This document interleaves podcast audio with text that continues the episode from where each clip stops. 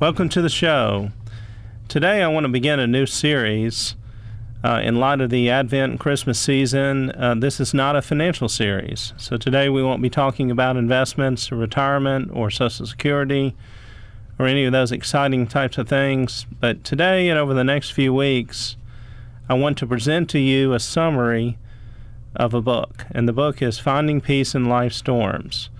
And Finding Peace in Life Storms was written in 2012 by my wife and I in response to a series of trials that we had going on in our life. And in lieu of the season, I just want to review that and really present to you a Cliff Notes version of the book as a hope to encourage you for anybody that's going through a difficult time. But when the book came about, we were both having a difficult time.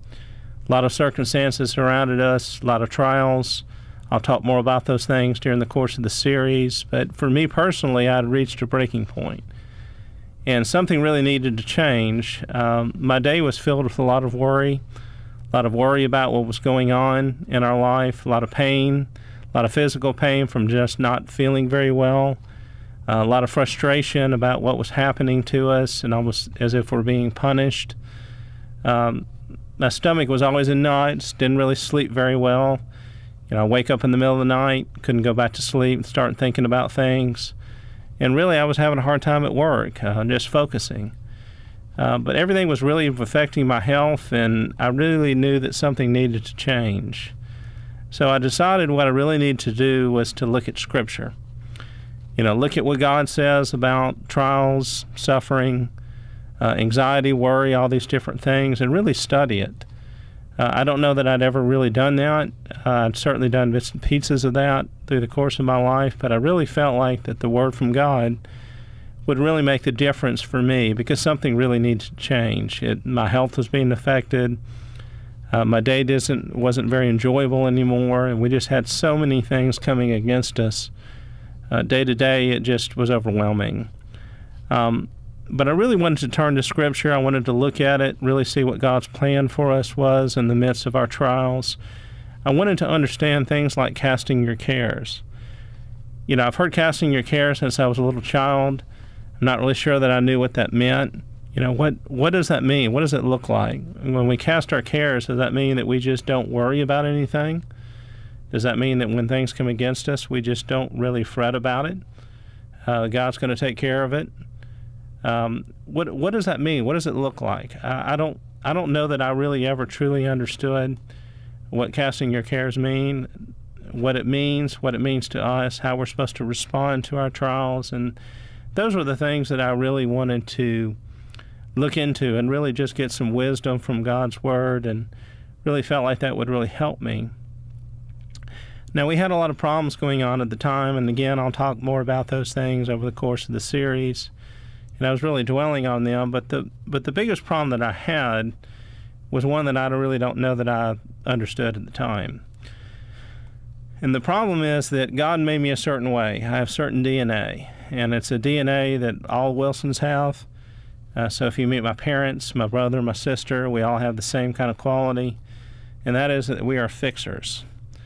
Um, you may be a fixer, you may be married to a fixer, you may be friends with a fixer, but fixers are different people. And what we do every day is we get up, we go out into the world, and we look for problems to solve. And sometimes that's conscious, sometimes it's not conscious, but we basically just go around every day. And when we see things that we want to solve or change, we get involved. And fixers can be uh, a very positive force in society. There's a, they do a lot of good, help a lot of people. A lot of people benefit from that type of quality, but they also can be very annoying because fixers don't really have to be uh, invited to be involved. They typically will be proactive. They typically will step into situations. Sometimes they don't need to. And sometimes they can make it worse. And that's really the life of a fixer. And, you know, this idea of casting your cares is just a foreign concept to a fixer this idea that you just kind of have a don't worry, be happy type of attitude whenever things come against you, it's just it, it it's just it's almost like a foreign language. I mean, you just casting your cares almost as a sign of weakness to a fixer. Uh, a lot of people um, who know that I've written a book, that I've given the book to, ask me, you know, how did you write the book? I've always wanted to write a book about whatever. And what I usually answer to them is that I never intended to write a book. I didn't set out to write a book. Uh, I never really envisioned that. I never really envisioned teaching at churches on the subjects. Um, never really envisioned having a website uh, to encourage people. Really, at the time, what I was trying to do was to solve a problem. Always the fixer, but I was trying to improve my ability to deal with trials, to deal with this frustration, to deal with this worry, to deal with the pain, um, the various things that were going on in our life. And while I didn't necessarily realize that the problem was that I was really a fixer, it wasn't necessarily the things going on around me. The initial motivation was that I just really wanted to turn to Scripture and understand what God said about these things and hope that I could obtain some wisdom that would help me. Now, if you ever if you are a fixer or you're married to a fixer and you want to torture them, give them a problem that they cannot solve. There's absolutely nothing worse to a fixer than a problem that you cannot solve. You cannot solve, and that's really where the difficulty lied for me, at least. Uh, my anxiety was not necessarily the circumstances going on around me, and that was part of it. But what it really was was not really knowing how to fix it. And being a fixer, when you have all these things coming against you and you're not able to fix them, uh, it's pretty tough. It's overwhelming. It it's it's what causes you to worry just nonstop. It's what changes your health. It's what affects you so much. Uh, fixers take a lot of pride in being able to fix problems. They're they're willing to get involved. Uh, when they see an injustice or something that needs to change, they're willing to get involved and change that. A lot of people are not. Um, but they are willing to do that. However, when you can't fix something, it is very difficult for the fixer. You know, that confidence that you have in being able to fix uh, a problem, um, it really wears on you. Now, in my own life, there's there's some pros and cons to being a fixer. Certainly, professionally, uh, there's a, a lot of positives. In fact, the most important trait that I have in my business profession is that I am a fixer.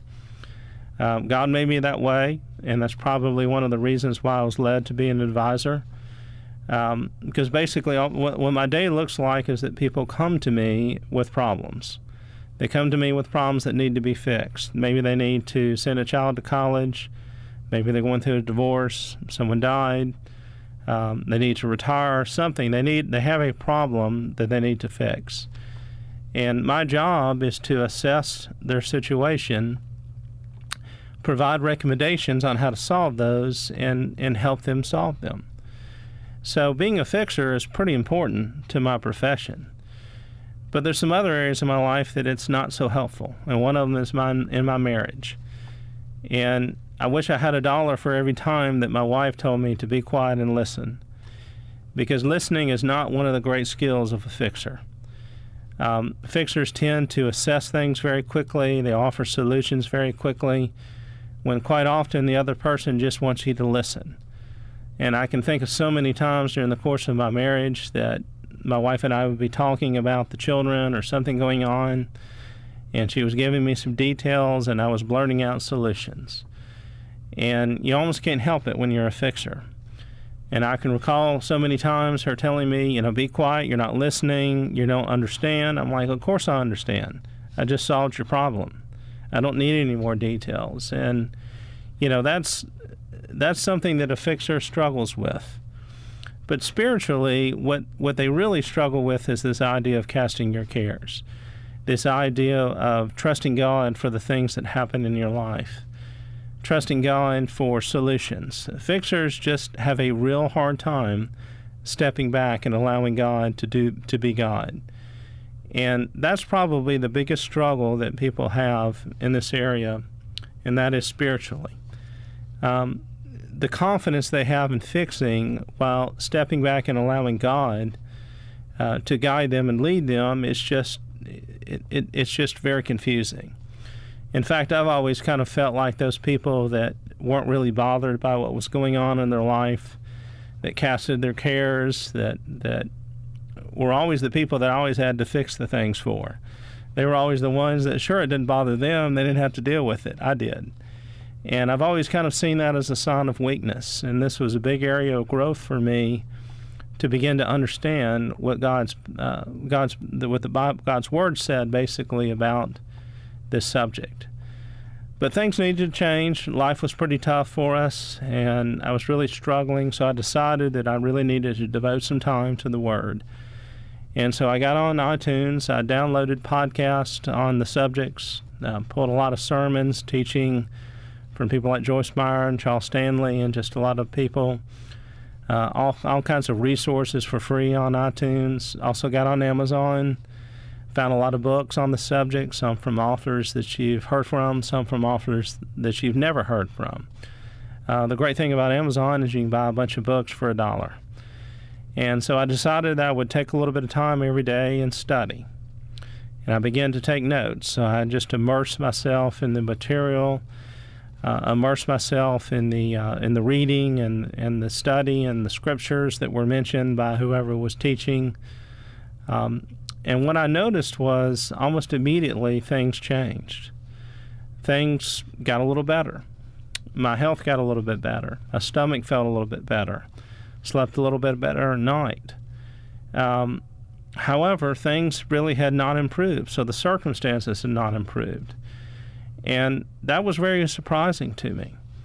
Um, it's a little embarrassing that it was, but I realized at that time the power of what I was studying. Um, my circumstances had not gotten better, but things had gotten better, or at least the way I was dealing with them had gotten better.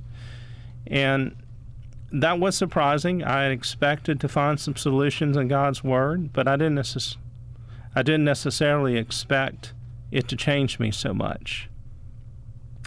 I felt like those solutions would be helpful in dealing with life and the things that I was going on to, but really that's the point in which we decided to turn into a book.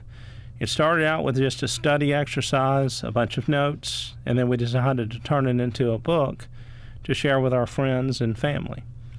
Knowing that every, you know, a lot of people have had difficult times, a lot worse than we have, a lot less than we have. But everybody has to learn how to deal with these things. And with that, let's go to break and we'll come back and continue the discussion.